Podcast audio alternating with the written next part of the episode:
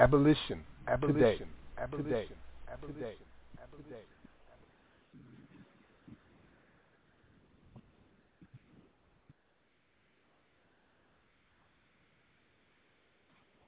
Tales from the Plantation Nation.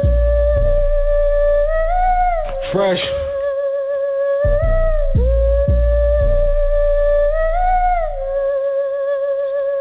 I look around for my mother and my little sister. What happened to my brother? Some motherfuckers killed him. Damn, my head spinning and I'm sick to my stomach. Everything is pitch black and I can't see nothing. Everything was pitch black except the motherfuckers coming. I didn't mean to let them catch me. I was looking for my brother. All I know is that I feel an arm. Could be a foot But a brother couldn't speak because his tongue they took. I was shook when I saw that fetus fall from the womb. But they came in the name of Jesus Man, I'm confused. We was fooled. Our village was burnt and all our tools And now I'm probably on this cruise and a nigga shark food if I can't make it. Where the fuck's my destination? To the land of milk and honey, but I'm naked and I'm hated and Satan told me speak another language. Damn. It's fucked up on this slave ship. It's a dead body next to me. It's a dead body next to me. It's fucked up on this slave ship. It's a dead body next to me. It's a dead body next to me. It's fucked up on this slave ship. It's a dead body next to me. It's a dead body next to me. It's fucked up on this slave ship. It's a dead body next to me. It's a dead body next to me. It's fucked up on this slave I look ship. around for my mother and my little sister. What happened to my brother? Some motherfuckers killed him. Damn, my head spinning and I'm sick to my stomach. Everything pitch black and I can't see nothing. Coming down black think about jumping. The big homie threw a meeting, but he ain't talking about nothing. All I know is that he got an L. Could be a WAP, so he don't see it like they see it when it comes to them cops. But some shit that ain't about to stop. So they MIA, where they at? Working hard down in PIA. Private prisons make millions worth of CCA. I'm making like a dollar a day. Man, I said if count time come, if your ass move, then you ain't dead. Bro, it's a toilet by my bed. It's a dead body next to me. It's a dead body next to me. It's fucked up on this slave ship. It's a dead body next to me. It's a dead body next to me. It's fucked up on this slave ship. It's a dead body next to me. It's a dead body next to me. It's fucked up on this slave ship. It's a dead body next to me. It's a dead body next to me. It's fucked up on this slave ship.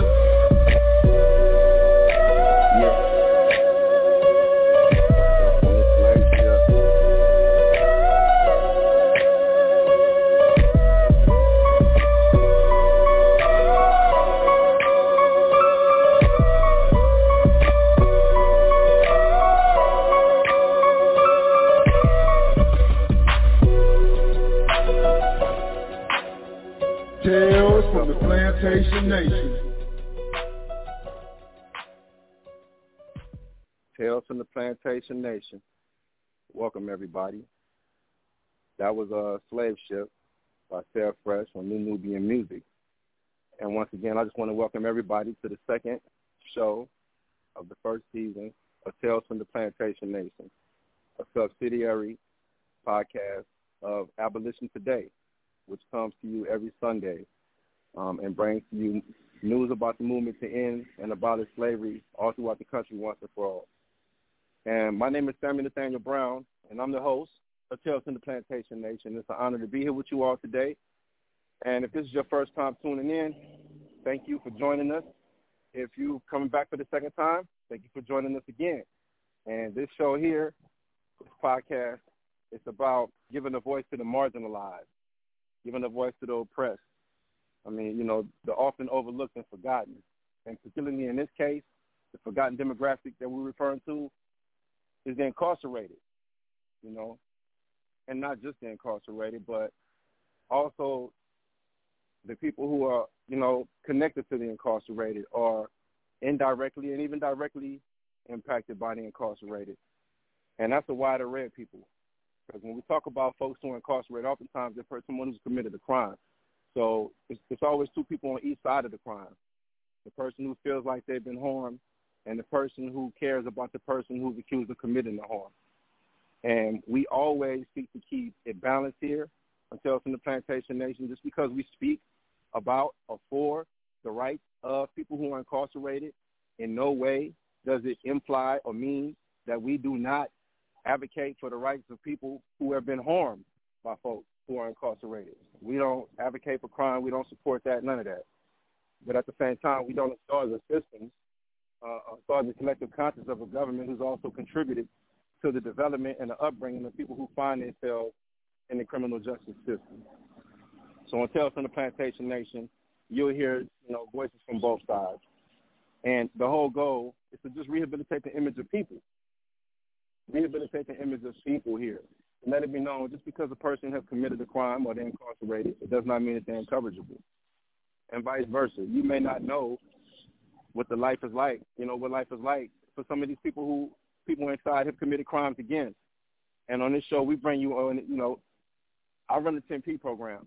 And in that program, and like in this show, we want to bring voices that are not often heard. So we want to have crime survivors speak. And not just crime survivors who say, hey, throw them away, lock away the key, you know, throw them away and lock away the key, lock them away and throw away the key.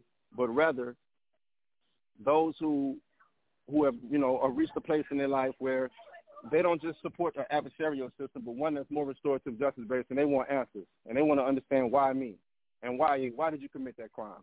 Why was I the target of a crime? How did we get here? How can we change this? Something much more than just put them in the cell and throw away the key. So, with that said, welcome everybody. Welcome. There's a lot going on in the fight for justice. Um, there's a fight for reparations. Congratulations to the California Reparations Task Force for submitting their final report in the fight for reparations to get us a little, you know, you can't never really give us all the redress. And I say, I mean, black people, what we've been through in this country. You can't never really fully redress us for what we've been through and what we're still going through. But the acknowledgement, you know, a drop in the well, something will go a long way in breaking the transgenerational trauma and the and the and the uh, residual psychological effects of slavery that you see haunting our people today would help all the next day. So it's a lot of stuff taking place, and I just want to congratulate Kamilah Moore, Chris Lodgson, Friday Jones, I mean Josiah, you name it, everybody, Tad, everybody that's involved with this movement, and everybody that supports it. We need you to come out, keep coming out, tell the governor to approve it, tell your local leaders to approve reparations, because it's the right thing to do. And also we have ACA 8 the fight to end involuntary servitude and slavery with the End, Cali- with the End Slavery in California Coalition, the End Slavery in California Coalition. And to find out more about that, you go to endslaveryInCalifornia.org. We're fighting to end slavery and abolish involuntary servitude once and for all. With that said, my guest today is um, none other than the great Dr. Jody Armour. And as you all recall, I wanted to have him here last time, you know, to kick off the, the initial show along with Aaron Showtime Taylor. But because I got Eastern time and Pacific time confused, it was a scheduling conflict, so Dr. Jody wasn't able to make it. But he's with us today. And before I even introduce you or ask you to say a word, I just want to read a little bit about you, you know what I'm saying, share some with the people so they can understand the, you know, the honor and the pleasure that it is to interview you and talk to you today. So Dr. Jody Armour is a law professor at the University of Southern California, Race Relations and Criminal Justice. He's also the author of a book entitled, or more than one book. The one we're talking about today is called Nigger Theory, Race, Language, Unequal Justice, and the Law. And in it, he explores the power of language and the way it shapes our understanding of race relations and the criminal justice system in the United States. Dr. Armour argues that the use of the word nigger has evolved over time and has been reclaimed by some black people as a term of endearment or solidarity, while still being used as a slur by others. He also examines the ways in which language is used in the criminal justice system, from the labels given to different types of crimes to the way police officers communicate with suspects. Now, all throughout this book, and um, you all will love this book, love this book from cover to cover, a must read. All throughout the book, um, Dr. Armour emphasizes the importance of recognizing the role that inequality and injustice, I mean, that role that language plays in perpetuating racial inequality and injustice. He also calls for a more nuanced understanding of the way language is used in different contexts and for greater awareness of the power dynamics at play in these situations. Overall, nigger theory offers a thought-provoking analysis of the complex interplay between language, race, and the law, and provides insight into the ways in which we can work towards a more just and equitable society. And uh, if that isn't enough, he's also all around, uh, overall great human being. So I'd like to welcome to the show Dr. Jody Armour. Dr. Jody, welcome to Tales from the Plantation Nation. Sam, my brother, it's really good to be here with you. I'm looking forward to our conversation. As am I. Thank you for joining us today. So I guess I um I would like to start with a quote that actually stood out to me from your book. There are a few of them that I jotted down as I read it. You didn't even know I was doing this, but I waited to surprise you. And the the first one it says, you know, it stood out to me. It says, "Language is a tool of power, and the power to define is the power to control." Could you give me a little insight into, you know, because that's what does that mean to you when you when you when you shared that with the people? What were you conveying with that with that passage right there?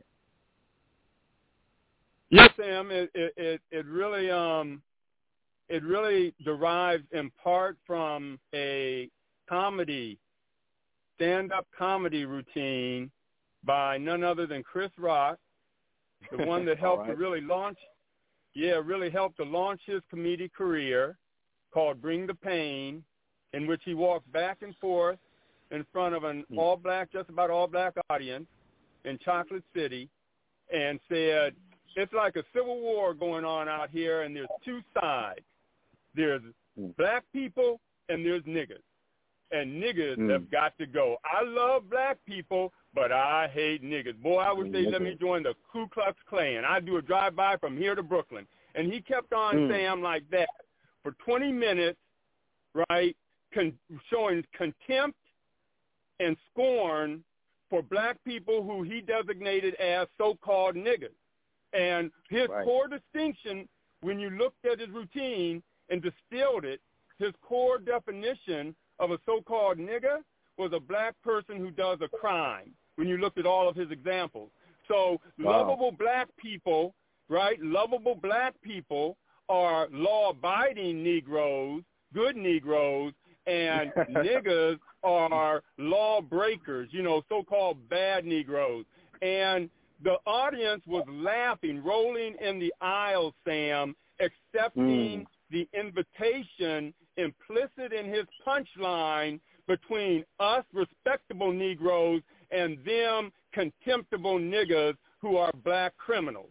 And I thought at the time that's a powerful use of language, number one. You know, stand-up mm-hmm. routines are are, are based on wordplay and using language right. effectively.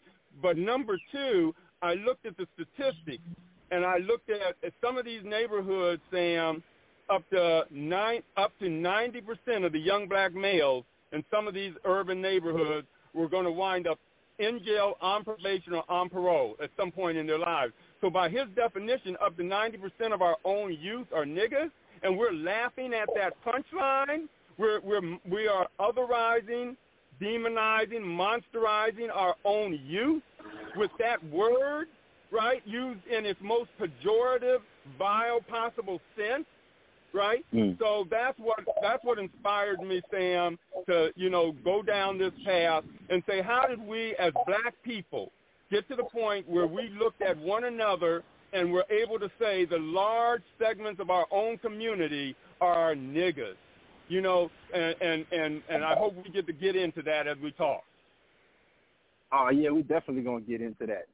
Um, that was one of the things I was really impressed with as I um continue to read, and I'm glad that you brought that up because I recall a time when I was in the prison and I was standing in the chow hall waiting to get something to eat, and it was this officer that was just super racist. She was super racist, and um, she said to the people in line, "Well, like let the blacks go first. You know how they love their chicken, right?" And these guys who wanted to be on her good side, you know, they laughed and you know, buck dance and all the stuff. And me and the couple guys that I was with who didn't find that funny at all, we we just looked at it and I told her, I said, "That's racist and very offensive." So eventually I got singled out and fired and rolled up and went to the hole and all the stuff from this lady. But what I realized, yeah. I've been realizing this over the years, when you speak up, you know, when you stand out and you say something, and especially even in regards to our own folks and call them on their shit. Then they look at you like you're the bad guy. Have you gotten some of that from having this discussion Oh, around nigga? Oh, heck yeah, Sam. You know I have, because you have a lot of people who really accept the idea we should distinguish between good and bad Negroes.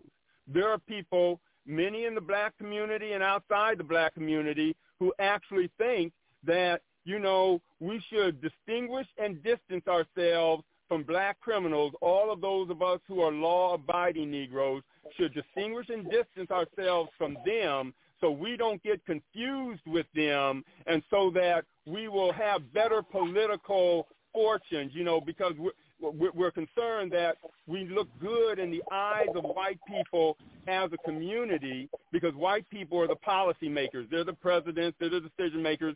So they think our racial reputation is important. And, and to protect our racial reputation, they say we need to distinguish ourselves from bad Negroes or niggas as law-abiding good Negroes. It's a political strategy as well as a moral one in their in their viewpoint. And so it's ugly, Sam. It's been out here That's a long cowardice. time. Mm-hmm. What's that? That's so. I said that's so cowardice because basically what they're saying is instead of trying to heal the body or heal the limb, they rather just cut it off and think they can go on without it. No doubt, no doubt. They're, they're, they think that they are really different from and better than those people.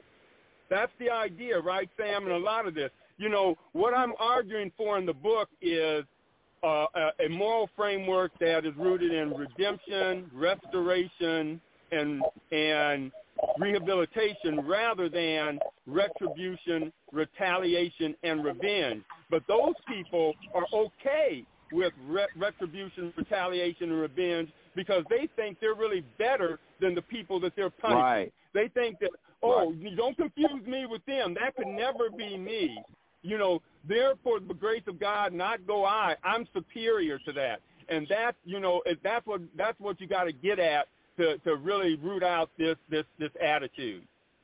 This us versus them, the meaning that divide and conquer that we've been dealing with for so many ages. So I, I, Yep. On I know you're familiar with Carter G. Woodson, Miseducation of the Negro. He talks about this in his book. He talks about how black people used to go to college and go to school to get money to come back to try to improve their neighborhood. But somewhere around the 1920s and the 1930s, he said there began to be a shift in our culture after the United Negro Improvement Association movement and Marcus Garvey and then were brought under attack. It's like blacks began going to get educated and getting their money so that they can say, I got mine, get yours. And it seems like we've been dealing with that since that time. Yeah, no doubt. You know, you can fall into a rugged individualism. It's promoted by capitalism. We live in a capitalistic country, right? And, the, and the, at the heart of capitalism is not community, but trying to competitors and constantly looking at one another and, and profit and, and, you know, cost benefit terms. And so, yes, you know, that is an attitude that a lot of us have you know, in in in kind of um, imbibed, if you will, and internalized over time. But we've also, fortunately, Sam, had a counter movement too, and uh, uh, that, that goes against that current of individualism. You know, looking out for Right. myself and the hell with everybody else, and that's been the the the, the history of movement making. You know, getting together and making movements together as a, as a community. So we have that to look to, to, to be hopeful about too. One hundred percent. I thank God for that. And while we're talking about separation, I'm thinking. So you know, we get into this conversation and we don't play no games. We we we, we have real conversations. And Yes. I think of I think of all of the you know we come in various hues and colors and skin tones and and all of that. It's what, it's what black people do, um, by by nature. And I think about you with this book called Nigger Theory, and then I look at you and you're this light skinned brother with this big gigantic afro, right? So when you think of like divide and conquer and separation, when you come with this title and this theory and your your your Afrocentricity and you know and who you are, do you get a lot of pushback from from black folks or even white folks? Oh, yeah. you, you know, a certain way?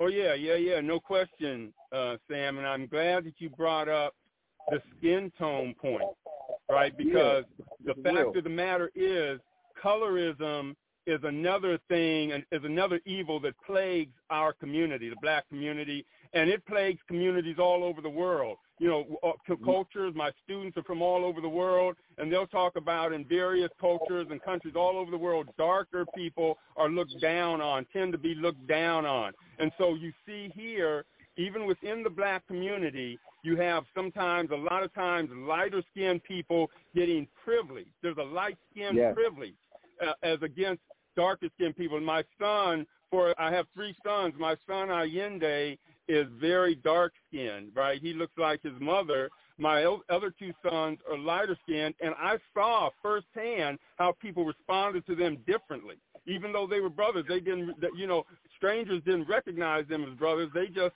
you know, had different levels of threat that they felt depending on the darkness of the skin. The darker you are, the more threatening you seem to people out here in general, and there are studies to back this. They found that people who are darker skinned are viewed more death worthy in death penalty cases than people who are lighter skinned. So how we even blame and punish people is a function of light and dark within the black community. And so it's important that light skinned people recognize their light skinned privilege, but recognize that we're all in it together because what makes us all black is the fact that we could have stood up on that auction block and been sold as cattle. And I, as well as my darkest skinned son, as well as that light skinned person who could almost pass, we could all get sold at auction. That that kind of blackness unites us in spite of all of those internal divisions.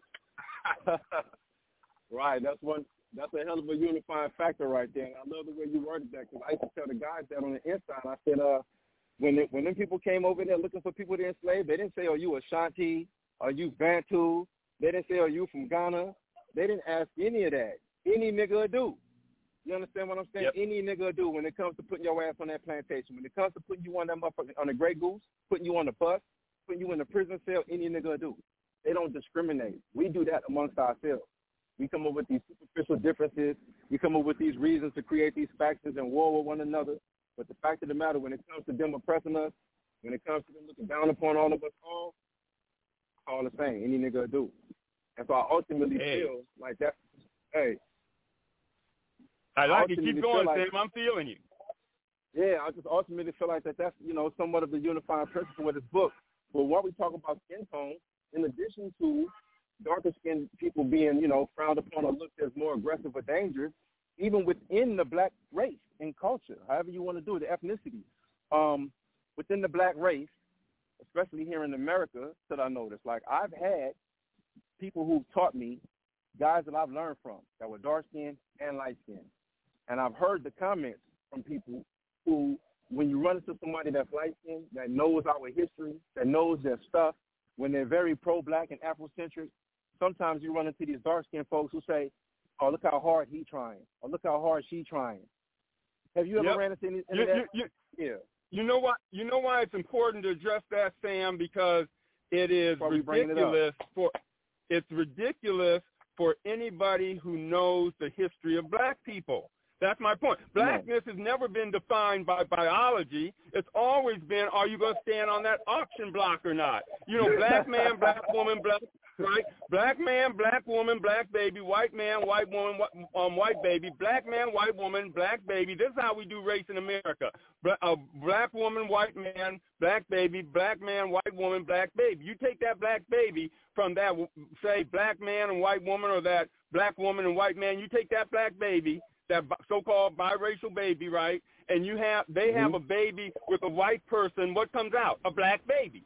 That's how we do Right. it in America, right? We've always done it that way because that that way the the slave owner could have the property to put up on the auction block, right? So it, uh, it, it, what we're zeroing in on is, you know, when you look back at history, the history of black folk, Uh, are you going to kick out Frederick Douglass? You're going to tell me Frederick Douglass, who was biracial but is as, black as blackety black as they come, are you going to kick out W.B. Du Bois? He was biracial, one of the most important minds of the 20th century, one of the greatest minds of the 20th century. You're going to throw out Malcolm X because his mom was biracial. You're going to throw out the Harlem Renaissance. You look at the Harlem Renaissance, a lot of them could pass. You're going to kick them out of black history? It's ridiculous, right, to get caught up in that kind of stuff. Exactly. Then you want to kick them out because when they were on the plantation, there most of their family members were like raped, you know, or or or because of the relationship, whatever the case may be. It just doesn't make sense, and that's why we brought it up because I know how it goes. I'm I've glad you it. did. I, thank you. I know you would appreciate it because it's not, you know, I'm going to bring up stuff the average people won't talk about. So on this podcast, we having real discussions, and if this is too much for you, I respect that. You probably should tune out. You know what I'm saying? Or just grit and bear it. Maybe you'll learn something. This ain't for everybody. But this, Sam, is, this is an acquired you, taste. You, yes, sir. But Sam, you ain't never lied. Nobody hardly brings that up. And yet it's so important to bring up colorism within the black community and light skin privilege and how, you know, what, what, what does it mean to be an authentic voice? Can you speak with authentic blackness if you also enjoy light skin privilege? Right? And that's a fair question. And you are one of the few people that's ever really raised it incisively, man. So kudos. Thank you for that, man. Yeah, it's very important. I experience it all the time. Like when I speak, I know how to code switch, but because I talk the way I talk, just, I just the other day somebody told me I sound stupid when I talk, and I'm fine with that. I don't mind sounding stupid to you, um, because to everybody else that's listening, they're getting the opportunity to experience what they don't normally experience, and that's somebody from my background in a position that I've earned by fighting and working real hard, and now I'm able to talk and have a discussion with somebody like you. So for all the people who speak like me, that talk like me and can relate to me, it's a whole slew of us I represent that. You know what I mean? And there's a truth in these conversations that we be having. We be having these discussions about the colorism amongst black people, about the, the divide and conquer and the separation. And so to have an opportunity to talk to somebody as, you know, accomplished as yourself, someone that's in, as enlightened as you, to do it on this platform, it's only right that I bring it up because it's our job to plant these seeds. We need people from, especially uh, black people and people of you know color, from all walks of life to start working together. We need a united, righteous black mind state. If we can't start, you know, getting rid of these divisions that separate us, whether, you know, you could be, like you said, like those people you were talking about earlier who feel like they should be separate from the quote-unquote niggers. That's part of mm-hmm. the problem. That means they've drank, they've drunk the Kool-Aid. They have drunk the Kool-Aid. Mm-hmm. And so we're going to take a break real quick, and we're going to come back and talk about, you know, the impact of words on, on the criminal justice system, you know, from from the, the ability for government officials to be able to shape our beliefs, to be able to shape our social structure, but our criminal justice system and how we treat folks. And you touched on some of that in your book. In fact, I wrote down a quote. I want to leave you with the quote before we go to the break. You said, uh, the criminal justice system is not merely a reflection of the values and beliefs of society. It is also a powerful shaper of those values and beliefs. So I want to talk about that when we come back from the break.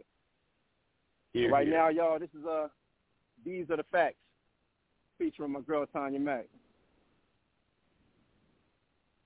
Tales from the Plantation Nation. Peace, kings and queens. My name is Tanya Mack. I am your sister, your homegirl, and your friend, and these are the facts. According to the Equal Justice Initiative, between 1865 and 1950,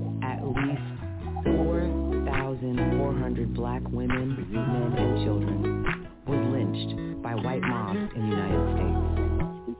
According to the FBI's Uniform Crime Reporting Program, in 2019, 88% of black homicide victims were killed by black offenders in the United States. There were 7,484 black-on-black homicides in 2019 alone. In 2019 alone,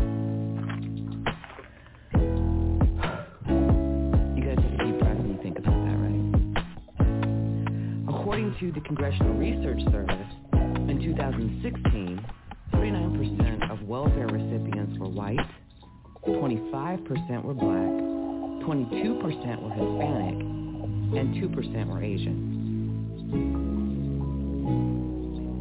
According to a report by the National Association of Crime Defense Lawyers, black defendants are more likely to accept plea bargains than white defendants. This isn't necessarily because they're more guilty, But really, because the criminal justice system is biased against us. The following stats are from a book called Era of Mass Expansion by Joshua Aiken. Check this out. 70% of incarcerated people come from single-parent homes. 50% of incarcerated people are learning disabled. 50% of incarcerated people are illiterate. And 70% have no vocational training.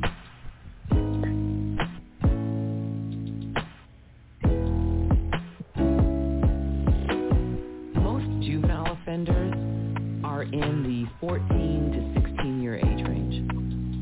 It costs $40,000 a year on average to house an inmate.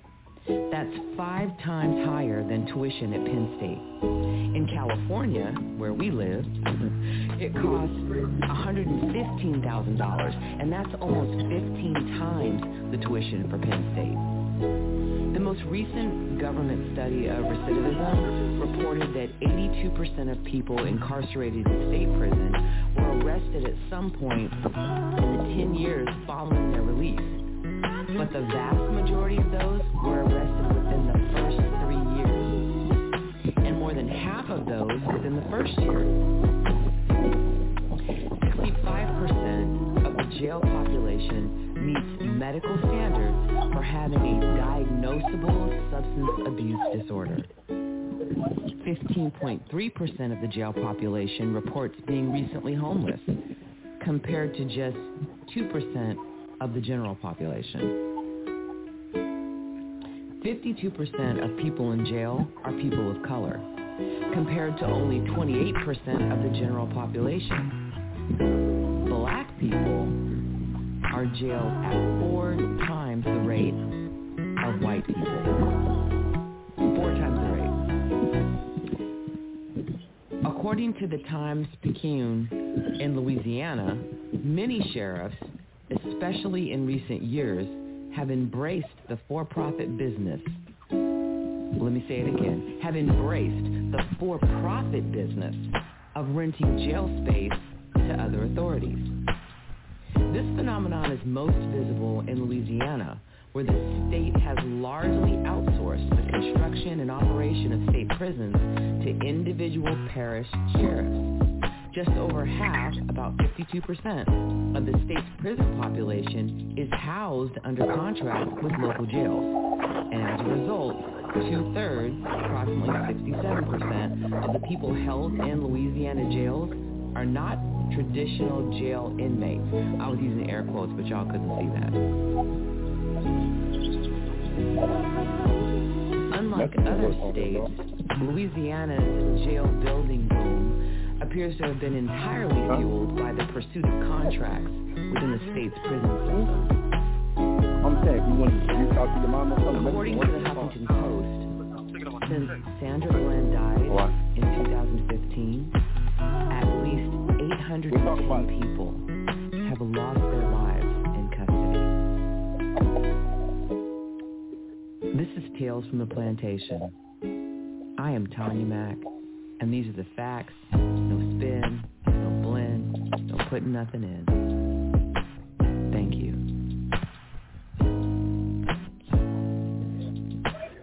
Tales from the Plantation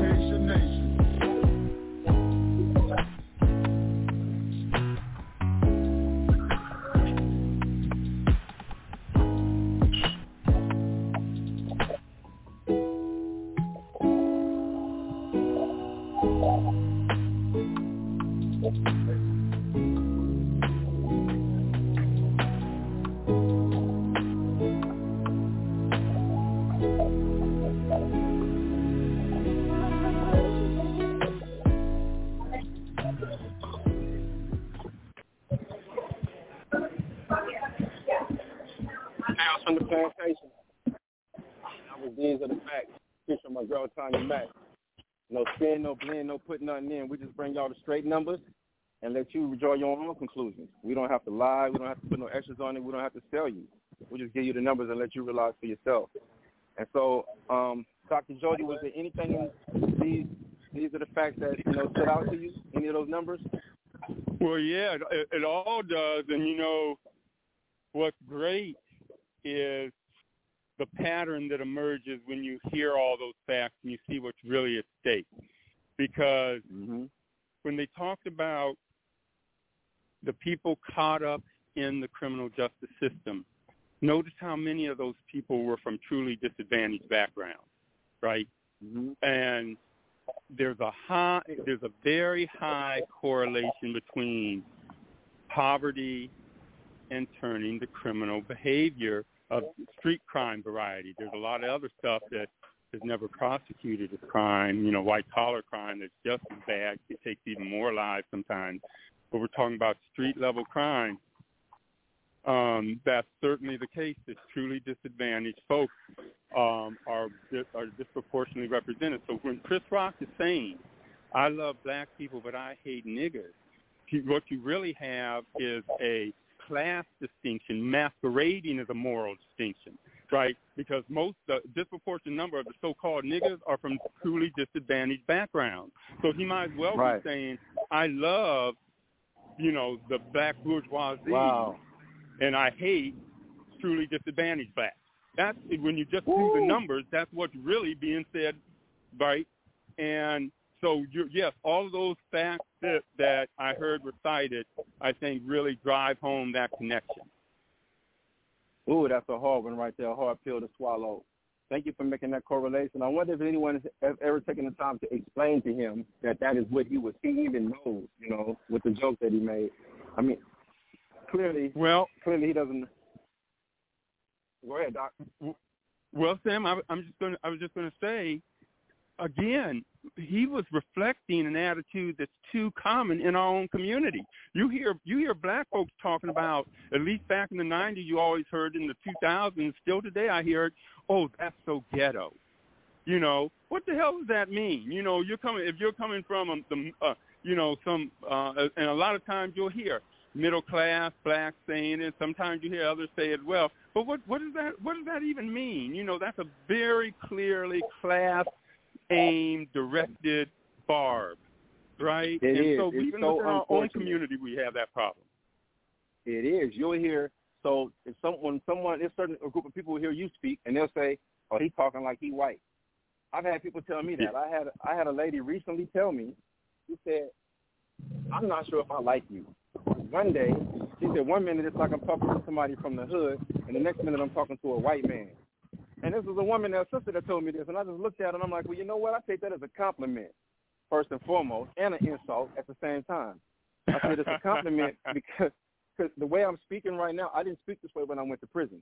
I spent many days with my face in a book, improving my vocabulary and learning and studying and getting knowledge of self and, and increasing my vernacular, you know. So I said, I take that as a compliment that you feel that way. On the other hand, it's an insult because you associate me speaking as intelligence with a with being white or anything not black, and you're a black woman. And that's all too common. You hear that all the time. Why he talking like he white? Why he acting like he white? So even with the you know in the nigger theory, that we have so yeah, let's many. stay like, with that, Sam. Yeah, I love that. Yeah. I love that. It gets back to your language point. You know, you came in. Let's talk about language, and that's one in white. Well, you know, a, a, a lot of us have run across that criticism, and mm-hmm. for one thing, it is a bi- it's a big benefit in this society to be bilingual in in terms of being able to code switch, being able to speak Right.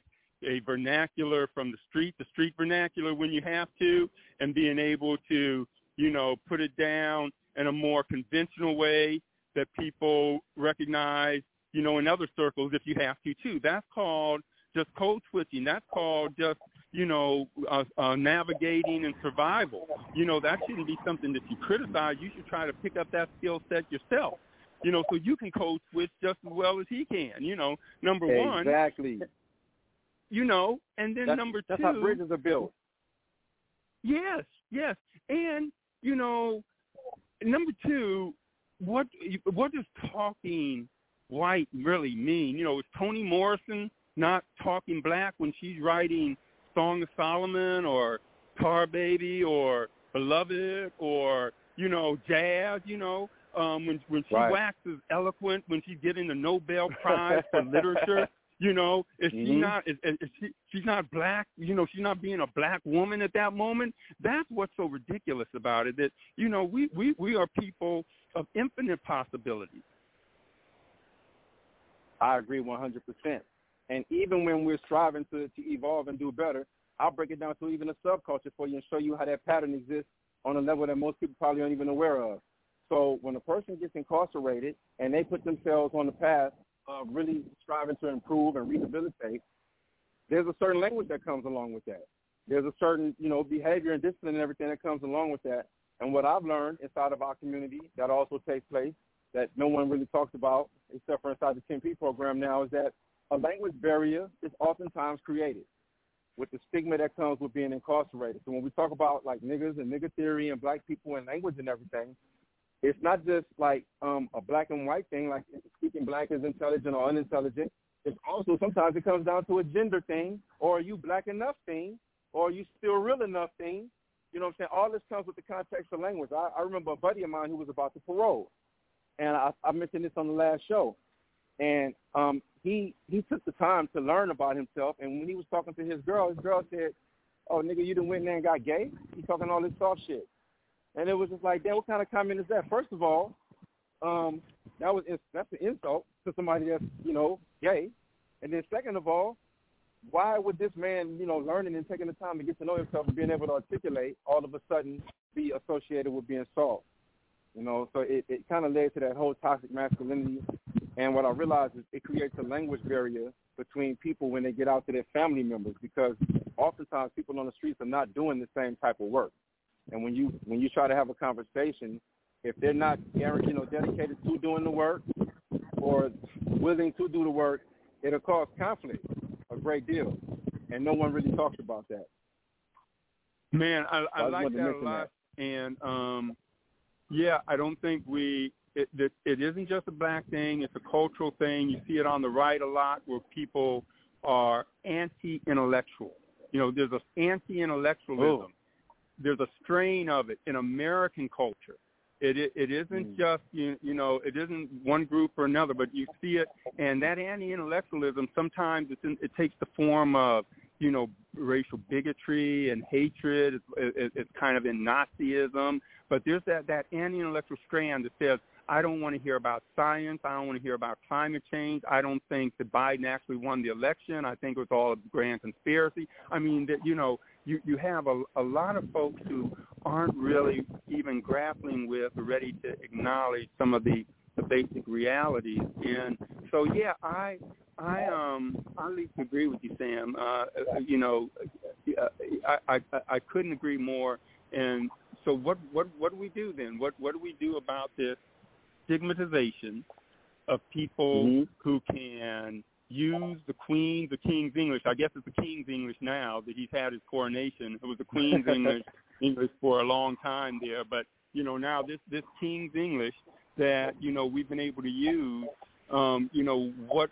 How do we convince other people that it's worthwhile mastering this? Well, all I can say is I point to my dad. You know my dad's story. He was given 22 to 55 years in in uh, Ohio State Penitentiary for possession sale of marijuana, and he was a six foot eight inch, barrel chested, uppity Negro who was going to do all 55 of them years because he was not going to get no good time credits, right? So his only way, his only way out of that predicament, man, was to master language, just like you did. Go in, study. He taught himself criminal law, constitutional law, criminal procedure, and then started writing his own writs of habeas corpus on a manual royal typewriter, speaking of the Queen's English or King's English, royal manual typewriter. His own writs of habeas corpus represented himself pro se through the state and federal system until he succeeded in Sixth Circuit Court of Appeals, a case called Armour versus Salisbury that says it's a denial of due process for the prosecution to deliberately lie to the jury.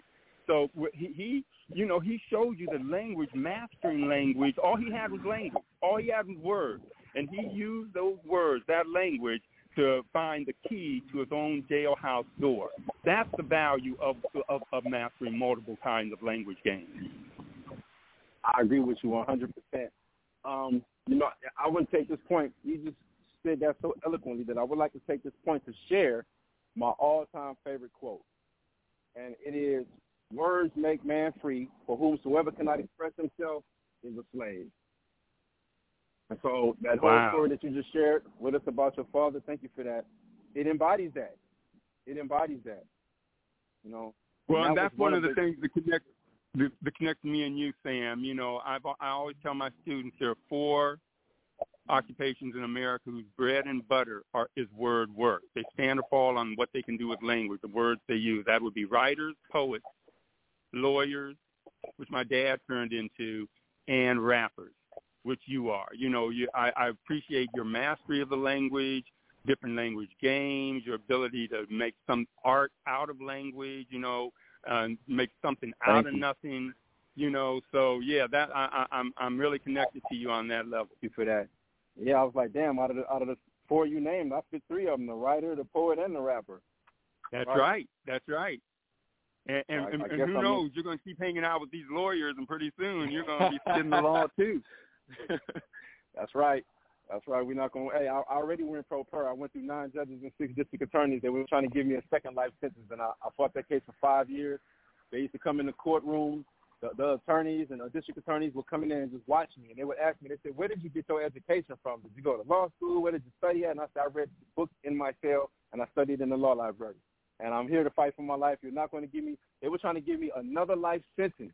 Get this, Jody. Whoa. Another life sentence for 0.0003 grams of marijuana. Whoa.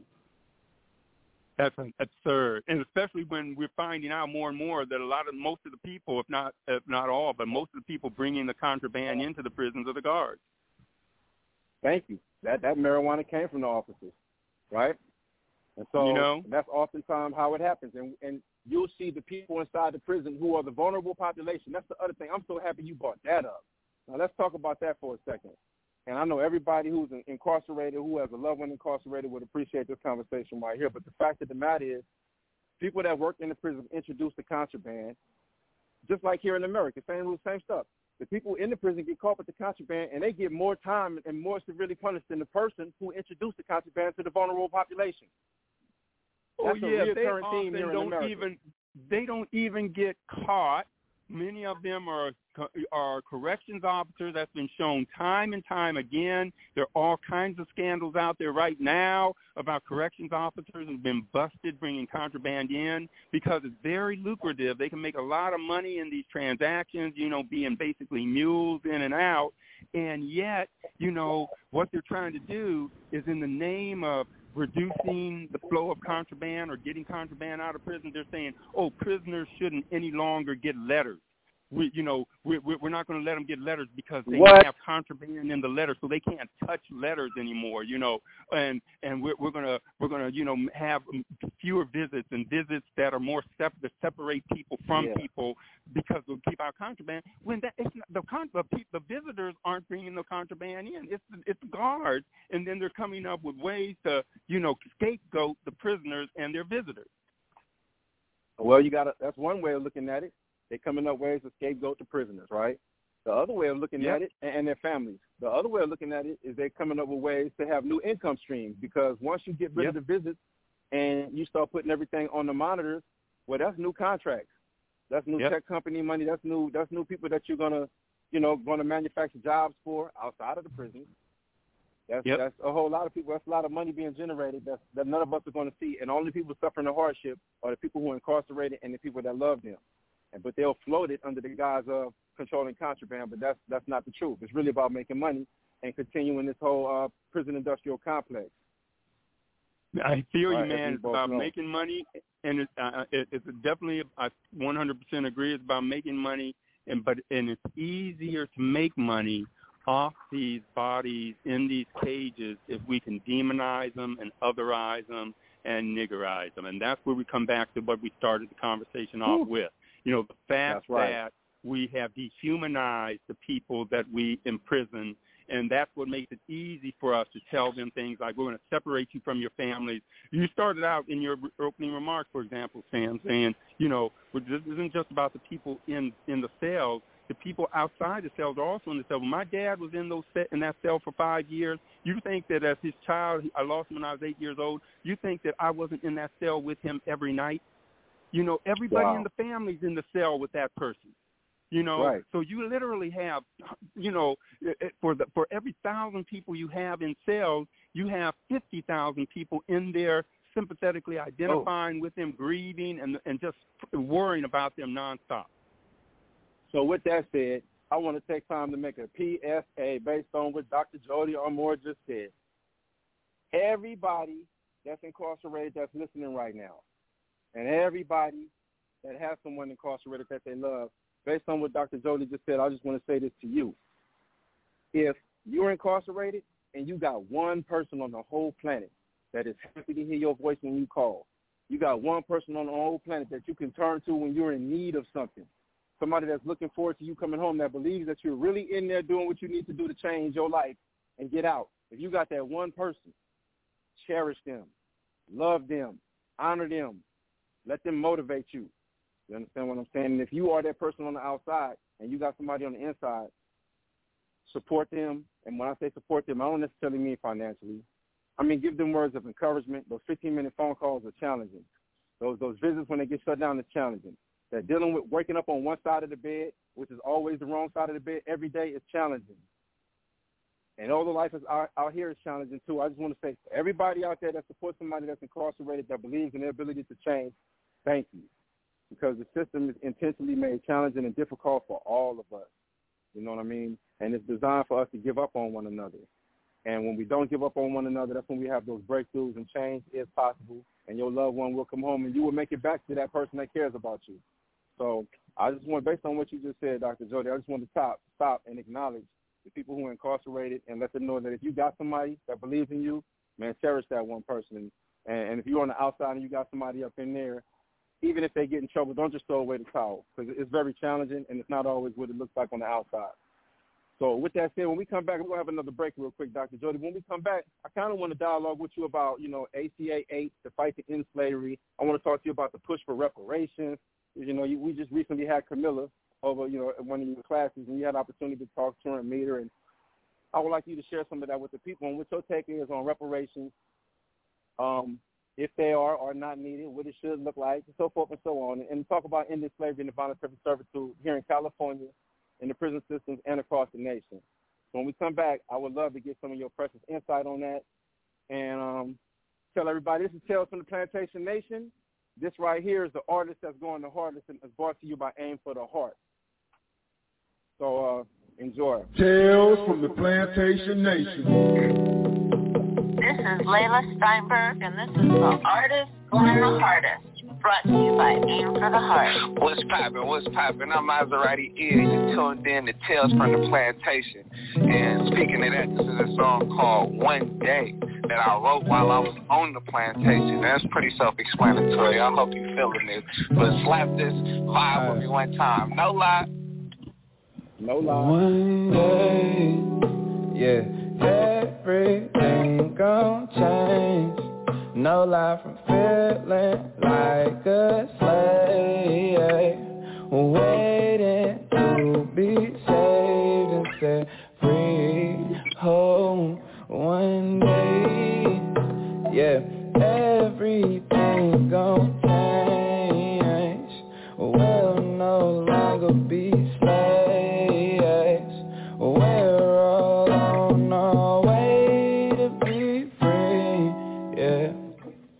It's a shame when you don't see change. Held down for somebody else's gain Damn, desensitized to see pain.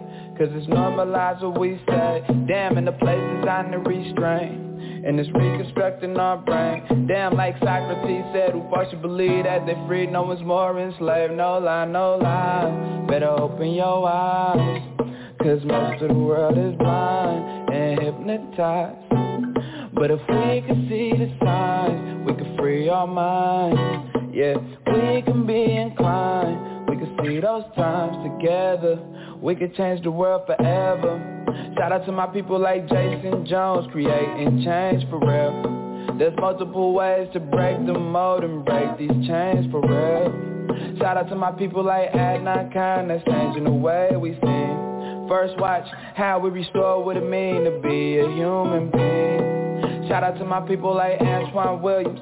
He told me we gon' change the world by changing the way people think. Bro, brilliant. These the type of people that fuel my resilience. These the type of people that will make a difference. I think the world will be different in much better ways in the future that's not so distant. So one day, yeah, everything gon' change from feeling like a slave,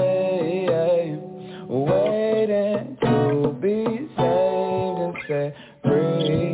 Oh, one day, yeah, everything gon' change. We'll no longer be slaves. We're all on our way to be free. Yeah. Mm. Whoa. Went from niggas to criminals, pitiful no Jim Crow. Ostracized, dehumanized from locked inside prison and no parole. And slavery was never abolished, but did you? No, it was just remodified and modernized. It's by design, my you can grow.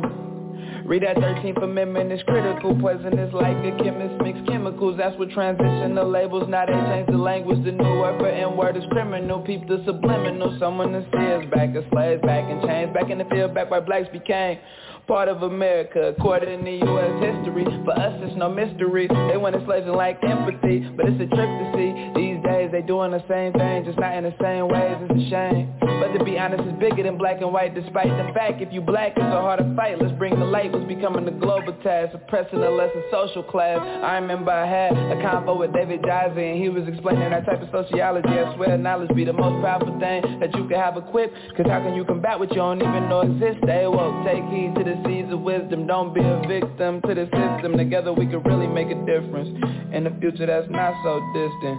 So one day Yeah, everything gon' change. No lie from feeling like a slave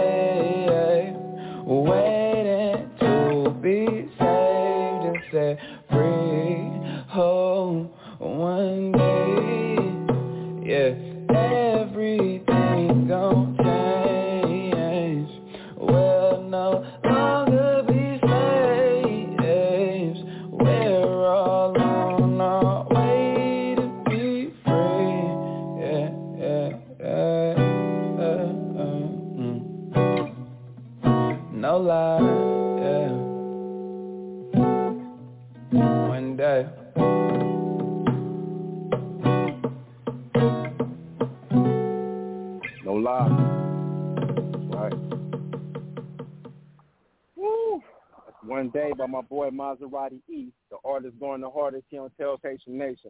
Shout out to Maserati E. He's the artist that's going the hardest because he's working hard, y'all, nonstop. The hardest working man in the industry right now. My man got the podcast. You know what I'm saying? That's interviewing like everybody, all the stars. He's fresh out of the pen. Fresh out of the pen just like the rest of us. He already has the podcast on the Last Mile, Sirius XM, all around. He's just on ABC. My boy E's doing great. Overall, overall great human being. Love you, Maserati E. Keep up the great work. That's the artist going the hardest. Shout out to Aim for the Heart and Leda Steinberg. Keep doing the work in all of the schools, teaching the children about emotional literacy and behind the walls in the prison because it's so needed. And so we're back with our, our guest, Dr. Jody Armour, um, USC law professor extraordinaire and author of the acclaimed book, Nigga Theory. So welcome back, Dr. Jody. My brother, good to be with you. So recently, we held a class where you had to, um, you, you did us all. I missed it. I'm sorry I missed it. We had a, the class, the students had an opportunity to meet Kamilah Moore, the chair of the California Reparations Task Force. What was that like? Well, it was it was great. It gave us all an opportunity to reflect, think hard about reparations and what the case is for it. You know, because law students are supposed to be in the business of justice. You know, we're supposed to be stewards of the justice system. So this is a justice claim of uh, you know a, a profoundly uh, a, a profound claim rooted in social justice that uh, the harm of slavery is one that should be repaired by the Mhm. nation that benefited from that chattel slavery. That's all it is, you know. And so that for some reason that's been very hard for people to wrap their minds around. It's very simple in justice Why terms. I mean, you know, it, well, you know, uh, I think it's Sinclair Lewis famously said, uh, "It's hard to make a man understand something when his livelihood or check depends on his not Ooh. understanding it." Oh wow, that makes all the Okay, sense in the world. so that you know, it's just people can become obtuse when it comes to something very straightforward and simple if their own interests are may in some way be, in their view, undermined or diminished. So if if we took reparations seriously, there should be a significant redistribution of power and wealth in this nation. Right? That's what real reparations would mean. We'll redistribute power and wealth to make up for the harm done by slavery and the lack of compensation for the benefits that those slaves provided in building this nation on their backs. You know, we literally built this nation on our backs, and that's not hyperbole. You can dive into the history book and find the case for that. And so this nation became a powerhouse internationally because of free black labor in the most miserable human conditions imaginable. And now we just want this nation to acknowledge that by giving some of those by repairing some of the harm done to those who were used involuntarily to make this a great nation in the first place, right? People say, well, what did I have to do with what they did 200 years ago here in 2022 or 2023? I'm here in 2023. Somebody did, slavery was in 1860, it ended in 1865. Why do I have to care? Why do I have to give, you know, the descendants of slaves anything um, since I didn't have a hand in slavery. You often hear that, right, Sam? And the answer Right. to that contention is straightforward, right? You are in the house. You are living today in 2023 in this Mm. in this in this mansion, in this palatial estate that was built by slaves. So you are a direct beneficiary of Right. slavery because you're living in the house that slaves built. So in 2023, so you you can't you know it's not about you having to be there in 1850. It's about you being here now and reaping the benefits of those unjust arrangements. Straight up. The Right? question is, are white people are white people ready to rectify that, though? Are, are, are white people on the whole at this time, Dr. Jody, are they ready to really come to grips with the harm, the transgenerational harm that has been caused? I mean, we've, we've been hearing a lot of talk about white entitlement, uh, white rage, coming to grips with the harm that they've caused. I seen someone sent me an article earlier that was put out by Fox saying that um, that Governor Newsom has already declined to back the reparations check. So I, I reached out to my buddy Chris Lodgson. He's a general, you know what I'm saying, California for just and equitable, I mean, uh, California for just and equitable, Citizen for just and equitable California, CJ. And he's one of the generals in the move, the fight for reparations. Well, he is the general. And he said that's just propaganda, that they're putting that out, that the governor has not declined to support reparations. But just seeing how they're doing it, I was reading an article, and the article was written like from this really skewed perspective of, oh, they want to give $1.2 million to each one of these individuals, you know.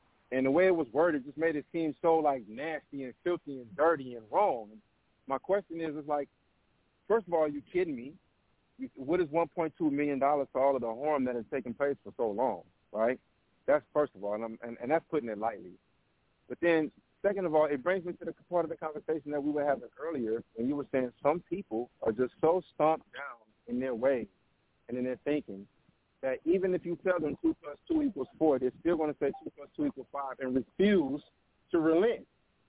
To me, that's almost like a mental health issue for me. You know, when people talk about Well, it- alternative. I'm, I'm go ahead, is-. I hear you, Sam.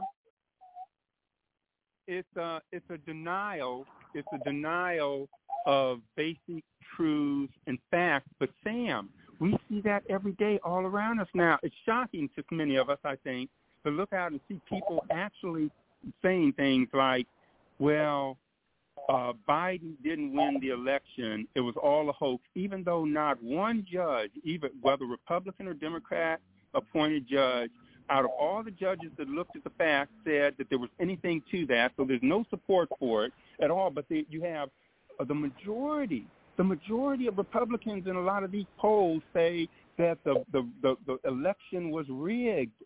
So you you have people living in an alternative reality with no facts to back their alternative reality. They don't care about facts. You know that you know right. uh, you, they used to say facts don't care about your feelings. Well, their feelings don't care about your facts. right. right. They just don't. I and, think and so. Yes, they they live in a fact-free vacuum, and a lot of them are Mm. like that. And so, and it's not just with climate change. You can go up and down. And so, when it comes to racism, it's the same way. You know, many of them deny racism like they deny climate change. You know, and Right. and you you, you got to just acknowledge some of those are always going to be lost. You're not going to get to everyone. You just have to try to get to the ones that are open-minded enough and you know rational enough to be reached. And fortunately, there are a good number of them as well. and that's what we. So thank God for that. When we there, and when you say or them, we're talking about of people who are in tune with humanity and evolving and growing and changing and doing what's right. It's not even a racial thing. It's just people who are in tune with their humanity and want to do right at this point in their life. That's what you're referring to. The people who want to do right, in touch with their humanity, and want to do it specifically, express their humanity through their support for racial justice. You know, the, the recognition that. that, that racism is this nation's original sin, one of its original sins, the genocide of Native Americans and the enslavement of blacks, and they want to address that and have their compassion run through that. Absolutely. Something I get a lot. Something I get a lot is anytime I say the word slavery, it's like this. It depends on the audience, but most of the times, if it's not an audience that's already knowledgeable about you know the discussion, I get some people feel uncomfortable, and this is blacks, whites, Mexicans, everybody. It's like when you bring up the, the the history of black people and our struggle, some people just get uncomfortable with it. Some people want to tie their struggle into it, and I, I I get that too because white supremacy didn't only oppress black people; they you know white supremacists went around the world with it. They, they didn't discriminate really. It's just we just happen to receive it in a fashion that no one else has on the entire planet. Simple truth. That's right. But anytime I anytime I mention slavery, um, there's always just like comes over some people like, oh my God, here we go with this slavery talk again. Or I even had somebody send me a message say, quit whining, sissy, it's over with. you know what I'm saying? And this was a Mexican dude, and I'm like, really? He's, he's super ignorant apparently. But do you ever get that? When you mention Oh, slavery, yeah. when you mention like black rights, any of that, do you ever get this this feeling that comes over like here they come again with this black shit and this slavery stuff and and and for me it's like if we would just address it once and for all and deal with it, then we wouldn't have to keep having this conversation. If we stop running from it and pretending like it's not a cause of many of the ills that we're dealing with today, then we wouldn't have to keep having this conversation. The, sque- the squeaky wheel is the one that gets the oil. And if, if you order, we will continue to squeak. It's as simple as that. Yeah, yeah. Well, you know, if people know their history, like you said, Sam, if it, people are very ahistorical, they, you know, they're historically very um, just uninformed a lot of times, totally. And so, if you have some sense of your history, you recognize that you know, it took a, it wasn't moral suasion that ended slavery. It wasn't a lot of white people turn around saying, in the marketplace of ideas, good ideas battle the bad ideas and the good ideas prevail, you know, the anti-slavery ideas. No. Plessy versus Ferguson in, in 1858 said, the Supreme Court case said white, that black people have no rights that a white man has to respect, right? So Wow. it, it, it wasn't it wasn't it wasn't the uh, marketplace ideas that ended slavery. It was a bloody civil war. Six hundred thousand, maybe seven hundred thousand dead Americans. You had brothers And- cutting brothers' necks.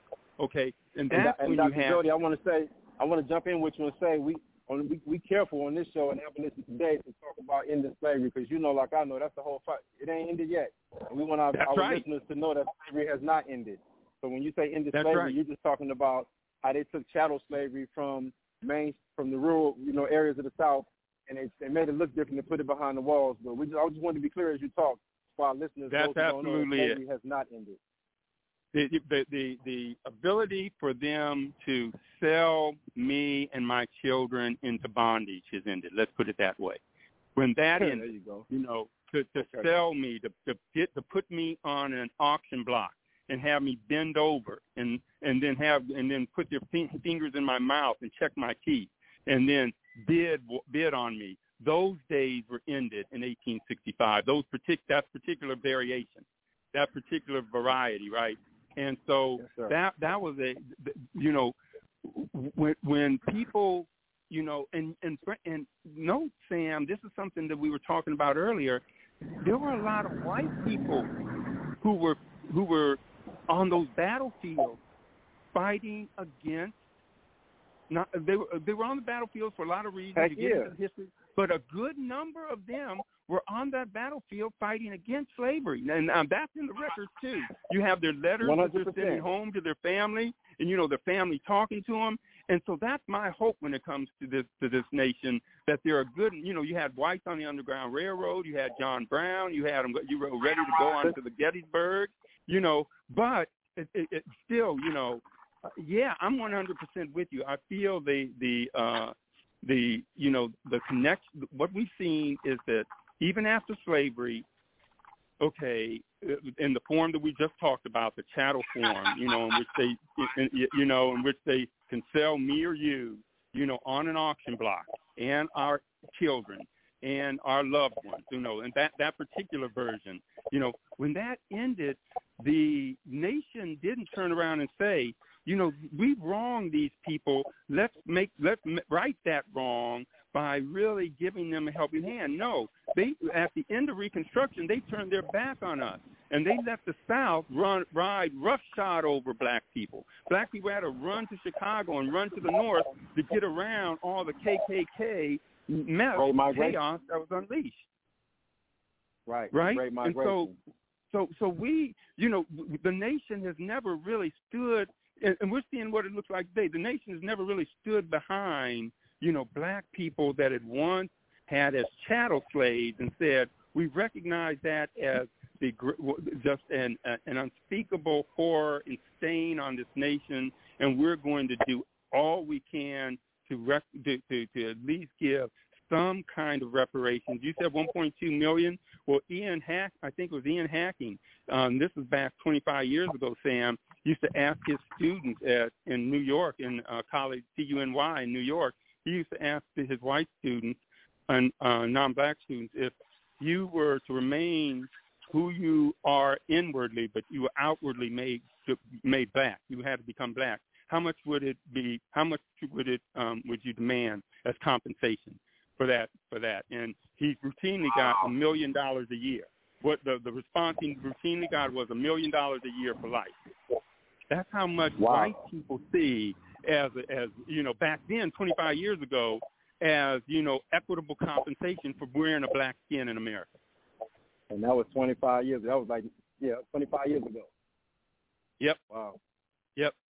So so yeah, you know, to to to cur- to do something about it, to recognize Sam when we walk down Skid Row, when when when we go through here in Skid Row here in LA, the largest Skid Row in the nation, you know, and you see 75% of the faces are black. When you look at that, what what I don't what I what a lot of people see are pe- pe- people to to pity. You know, we a lot of people see people who need charity. We need to give them charity. What I see are symptoms of injustice.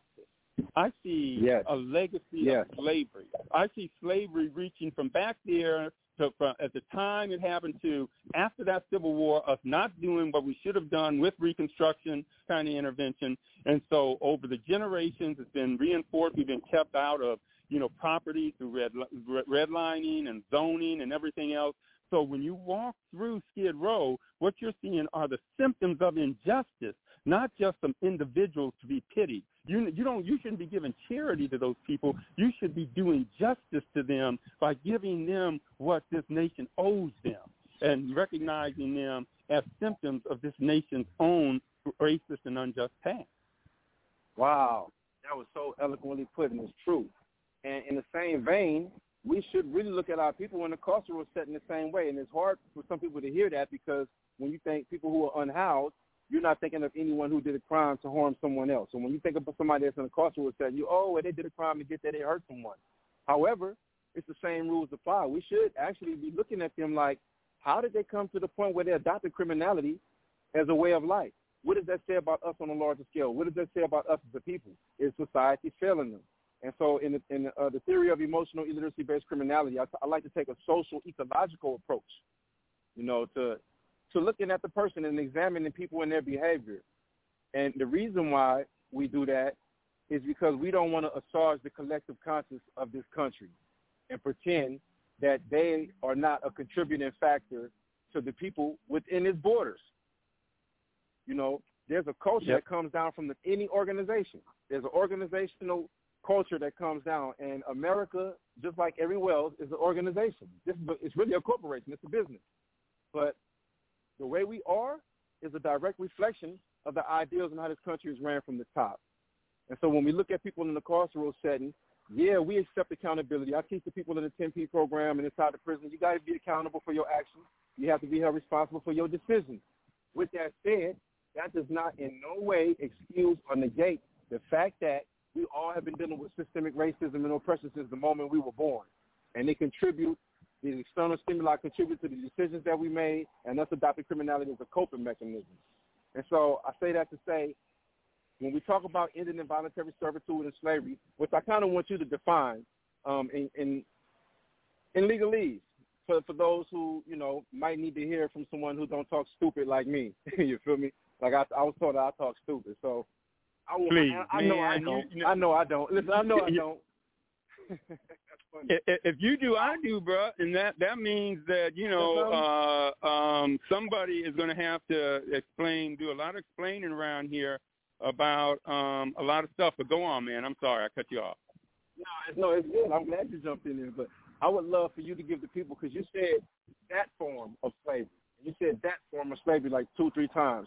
And so when you say that form, you you know that there's another form that exists today for those who don't know what this other form is, the one that we're fighting to end with ACA 8 and address through reparations along with the, you know, the form that everybody is used to, could you explain what that form is? What does slavery look like today? Yeah, see, this is uh, this is the key question in a lot of ways, Sam, and your sociological perspective is the key to this puzzle. Because for a lot of people, if you don't have a sociological perspective, you're not buying that people incarcerated today are like slaves or are you know can be comp- even compared to slaves you, or you, you're not even viewing people incarcerated as pe- com- compare, comparable to people uh, who were in the Jim Crow South under segregation. You know, I remember when uh, Michelle Alexander's book, The New Jim Crow, first came out. I sat down in a right. barber shop and I said, you know, well, you know, uh, now they're they're calling mass incarceration, racialized mass incarceration, the new Jim Crow. What do y'all think about that? And you had a lot of again folks in that barber shop sitting back saying, you know, some of the old heads stroking their beards, their gray beards, saying, "Hey, I was there during, you know, the '60s during the real Jim Crow." They would say during the real Jim Crow, right? And during the right. real Jim Crow, that was about the social oppression of innocent Negroes. That's what was going on mm-hmm. there, the social oppression of innocent Negroes. But mm-hmm. when you're talking about racialized mass incarceration, you're talking about a lot of times violent criminals who are behind bars. You're talking about, they would say, not the social oppression of innocent Negroes, but the self-destruction of bad Negroes, right? Mm. And so they would they would completely turn off to that idea completely reject and repudiate the idea that prison, hey, the prison so let me jump in here. I want you to finish. So which goes, so let me jump in here, which goes back to what you were saying earlier about labeling people, because I believe it was Evelyn Ball. Another one of my, my quotes that I like, she says, to label me is to negate me, right? So I just wanted to drop that in there while you're talking about how they're labeling these, these new Negroes, and by labeling them, they're slandering their character. Carter G. Woodson said, he said, the character assassination precedes the physical assassination, right? They, yep. they misalign you publicly, and once they get everybody to feel that you are scorned, that you're no good, that you're this bad guy, then they, you know, they have their way with you. So I just want to throw that that's in because that sounds like some of what you were saying. Absolutely, that's it. So once they view the themselves as superior to those bad Negroes because they're good, law-abiding Negroes, they see no comparison between black people who are in prison because they made bad choices and are engaging in self-destruction and black people who in the South under Jim Crow who were innocent Negroes suffering social oppression, right? And so what I've had to do, Sam, is attack that distinction that they're trying to draw by showing them that there can be social oppression in self-destruction. That Mm. that, that even if you even if you do say Right. this is self-destructive behavior, the seeds of that self of that self-destruction may be sowed by social factors and forces. And so there, you know, you, and those may be that may be the social oppression in the self-destruction. So let me give you a quick example, man. Uh, Durkheim was because you said sociological perspective. That Durkheim is one of the founders of sociology, right? And the reason he's one of the founders of Emile sociology, Durkheim. Yeah, Emile Durkheim. He he came along and he said, look. I'm going to take a, an act that people view as per- perfect, pure, purely private, purely personal, purely individual. I'm going to take suicide right? Everybody looks at that as an individual decision, somebody wrestling with their own individual demons. And he said, I'm going to show you how suicide is not just a psychological act, it's a social fact. I'm going to show you Right. how, for example, suicide varies from society to society. Some societies have no, hardly any or no suicide. Some societies have many suicides. He said within a society, different groups have different rates of suicide, and those rates of suicide remain stable from year to year. They, they all have the same. You can bet on those rates being there year after year. So what you really have are social forces, you know, explaining suicide. You know, what looks like a purely individual psychological act is really a social fact, right? And that is Wow. a profoundly sociological imagination. That is. That is a pro- right. Right. That is where sociologists come in, you know, and say you can't wash your hands, society, of what these individuals are doing. You are Come also on. accountable for what they're doing. Come on. And so that and that's You know? why I never really was a fan of uh of of uh not just not only just deserts, but the other one, free will. I was never a fan of Yep. the free will stuff because it was trying to assault the collective conscious of the country Yep. and, and, and, and you know negate their contributions to the to the individual. This is Tales from the Plantation Nation, y'all. I'm here with my guest, uh, Dr. Jody Armour, USC law professor and also author of awesome book, Nigga Theory. And I want to open the lines up right now. So we got a couple callers on the line right now, Dr. Jody. Um, anybody want to call in and ask Dr. Jody some questions or ask myself or, or be a part of the conversation? Yusuf, let's open the lines up. We're to take a couple callers. Hello, state your name. State your name, where you're calling from. Hey Samuel, can you hear me? Yes, I can. Hey, it's uh, Sean. I'm from um, organizing in Maine. How are you doing? Uh, peace, Sean. Shout out to Maine. I'm Um, doing great. This is our second show. How you doing?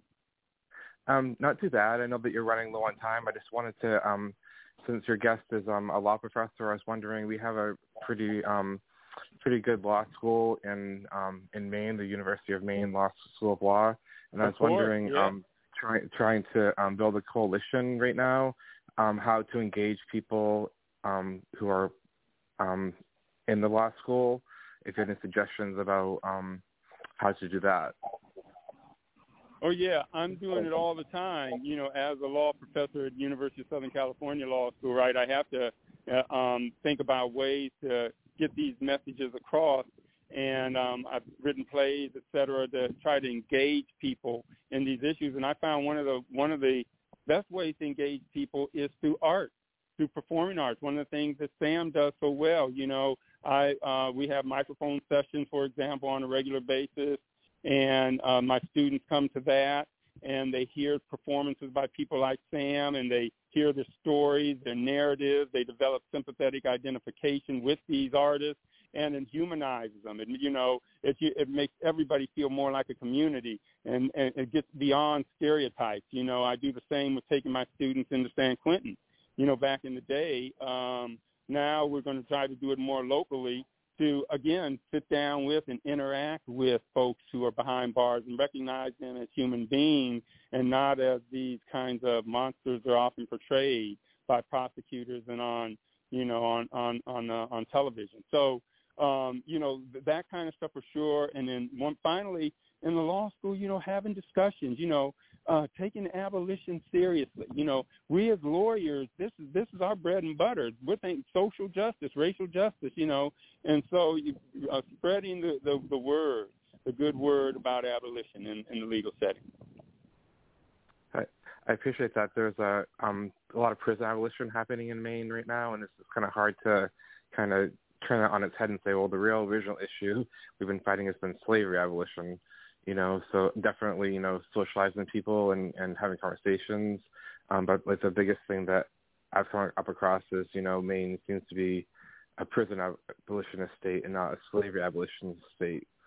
Um, which originally Yeah. came to the union as a as a free state. So I guess there's definitely a way to try and pivot the conversation, but it's just um, that I appreciate your your um, your response though. Yeah, I Right, think you point out there the proud tradition of Maine of not having, um, you know, partaken in the institution of slavery at the time in a direct way that many other states did. And so now it should be living up to those ideals today by rejecting this contemporary form of slavery, you know, which is these concrete slave ships we call prisons. You know, and imprisonment itself, as Sam has been saying, can be analogized to slavery. Once you do what we just did, Sam, with that sociological frame of mind, you see it's not just individual wrongdoers, but actually still society robbing people of their freedom by sending Mhm. social, criminogenic social forces through them. wow, yeah, that that makes a lot of sense. Um, thank you for that. Right on. And thank you for calling in, Sean. And for all our other callers, we're going to have to get y'all next time because we're coming to an end, and I want to give our guests an opportunity to share some last words. So, Dr. Jody Armour, thank you for coming to tell us in the Plantation Nation today and, and talking to us. I mean, this conversation was so rich that I really feel like we can have a second conversation and do this again. Well, are there Heck- any, heck- you know, last words that you want to share with everybody before you leave today? Heck yeah, man. Uh, Sam, it's been so, it's like a moment of grace for me to have this conversation with you. You know, you Uh, emerged from the prisons like my dad emerged from the prison. You know, he, he went in there uh, not a learned man. He emerged a very learned man. You ha- you're a very learned brother, man, and so it's it's awesome to have these conversations with you. And just keep it going. I'm going to be listening for you know the, the weeks and months ahead, man. Looking forward to it.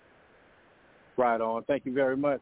And I look forward to having you back so you can lace the people up once again. And thank you to everybody who came in today and checked us out on Tales from the Plantation Nation.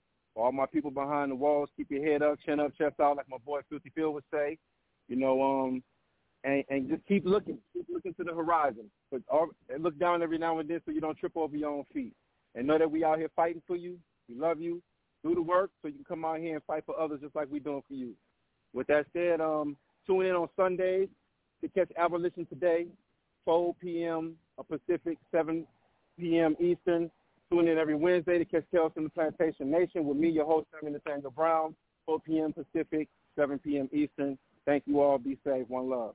Peace.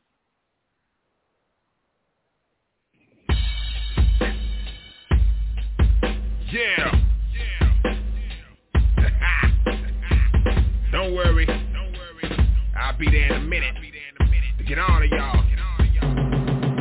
Go.